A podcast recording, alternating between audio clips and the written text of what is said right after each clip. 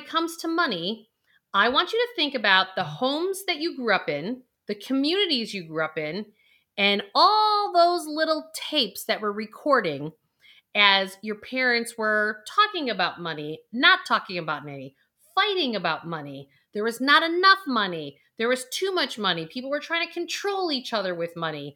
Or whatever that flavor was, or whatever that storyline was that was in your household and your community that you grew up in, it is what has shaped exactly how you interface in your financial world.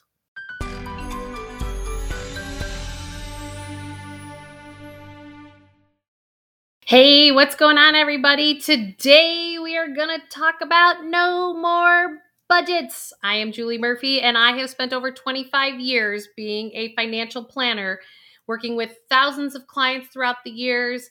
And I've learned a few things to get you to a life that you absolutely love. And it's hard to believe. I think you need to take the word budget completely out of your vocabulary. Don't forget, to hit that notification bell, subscribe to the channel, and make sure you like it because and share it because it is time for all of us to feel this sense of financial freedom. It is time for all of us to have some financial fun time. Whether you have too much or too little money, what I have found is these suffering patterns, no matter how many zeros you have, or negative or positive balances you have, we still have these cash flow suffering patterns. I have watched people that make 600 grand a year have the same challenges as somebody who makes $40,000 a year. Why? Because we have two operating systems that our brain operates from our subconscious mind and our conscious mind. And I'm always talking about the research from Dr. Bruce Lipton. And he talks about the fact that 97% of our response to the external world comes from our subconscious mind and not our conscious mind, which means the hardwiring in your brain actually occurred before age seven. And that is now how you respond to the world. So when it comes to money, I want you to think about the homes that you grew up in, the communities you grew up in, and all those little tapes that were recording as your parents were talking about money, not talking about money, fighting about money. There was not enough money. There was too much money. People were trying to control each other with money. Or whatever that flavor was, or whatever that storyline was that was in your household and your community that you grew up in, it is what has shaped exactly how you interface in your financial world. Being a financial professional, we need to make sure that we're looking at your debts, your cash flows and your assets that you want to build and or assets that you have. And we need to look at them in different timelines short term mid-term and long term that way we're looking at the whole picture and we're not just looking at the sleeve that we want to sell you on or something of that nature. It happens all the time. The sleeve that i really want to dig down into today is this cash flow bucket this one right here in the middle.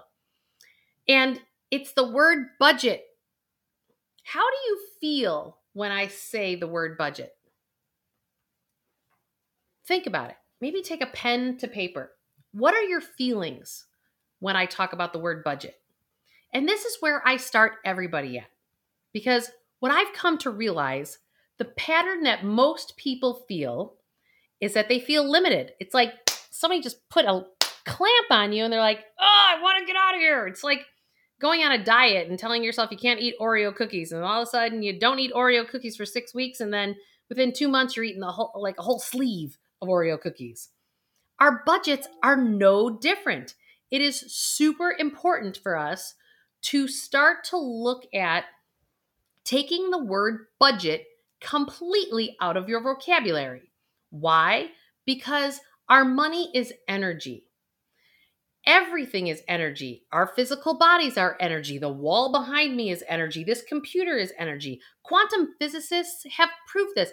Einstein said E equals mc squared. So if we can be in agreement that everything is energy, we now need to just realize how is our money energy? And our words are energy. Our feelings are energy. Our thoughts are energy. So if we are thinking and feeling that a budget deflates you or it makes you feel contracted and not expansive, guess what? That feeling or those thoughts of scarcity or limitation or victim to the system, victim to what my employer chooses of giving me a raise or not giving me a raise, or victim to inflation because go pulling up to the gas pump, it's costing more, and now I'm screwed. Well, this is all being victim to things that are outside of yourself.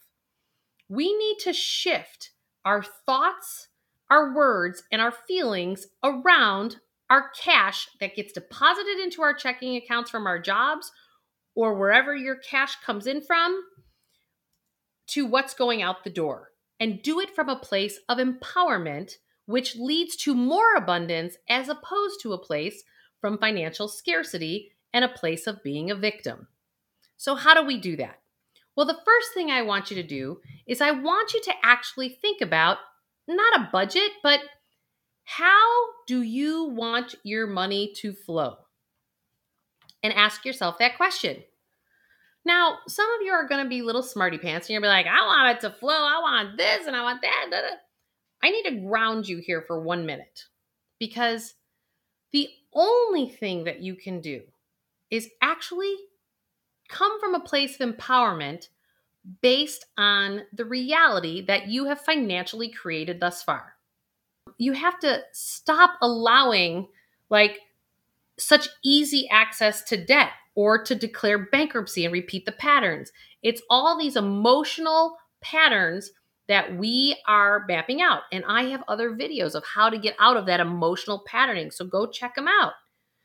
Of how do we get people to clean up their financial past while living in the present moment and plan for their future, which includes retirement and other things, not just retirement.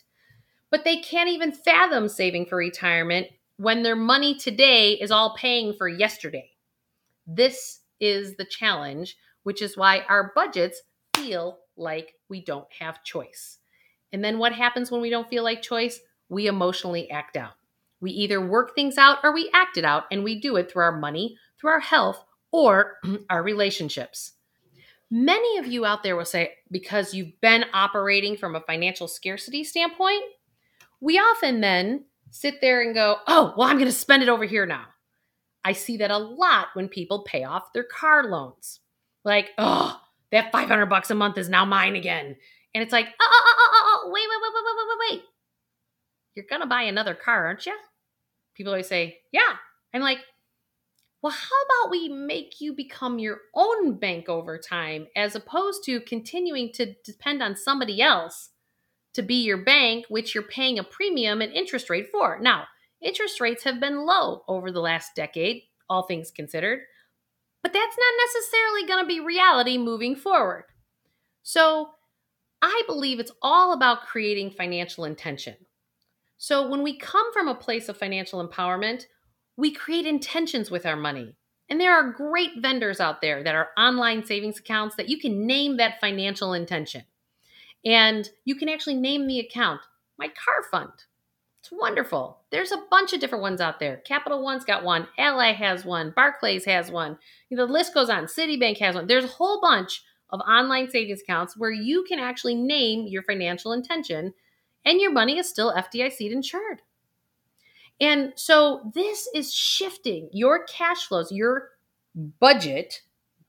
Again, take that word out of your vocabulary because it doesn't feel expansive and it doesn't feel good to any human being that I know. It's just about you choosing. This is about you choosing your cash flows. So, this one client chose to reduce, she still got her heart's desire met with the um, movies, but she opened up cash flow. So now we have that $125 a month going more to the things that she thought was important. Some of it being some debt payoff, some of it to save for nieces and nephews and college funds, and some of it for her own retirement. We split it up because they're all three important to her. So the question is, is what's important to you?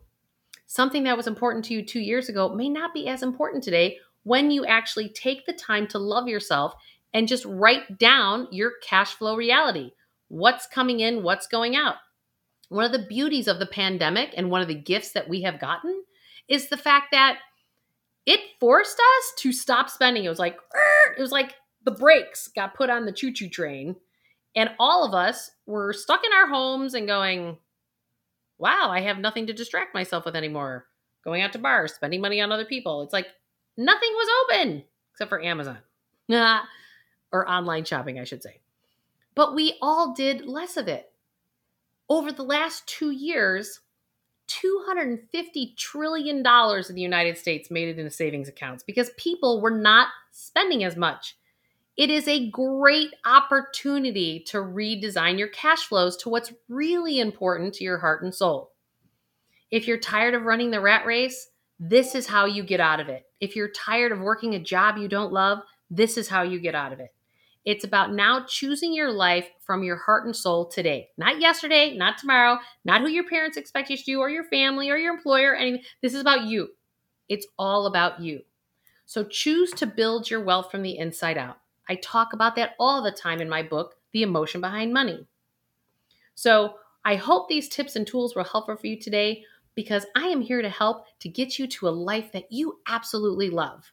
So don't forget to hit that subscribe button, like, and please could you share this because we have a lot of financial healing that needs to happen around the world because it's time for all of us individually to take our financial power back and no longer turn our power over to our employers or the government or banks, whomever. It's about you choose your cash flow. You choose your life. And you can do it because I've helped thousands of people do it. We'll talk to you soon. Thanks, everybody. Bye.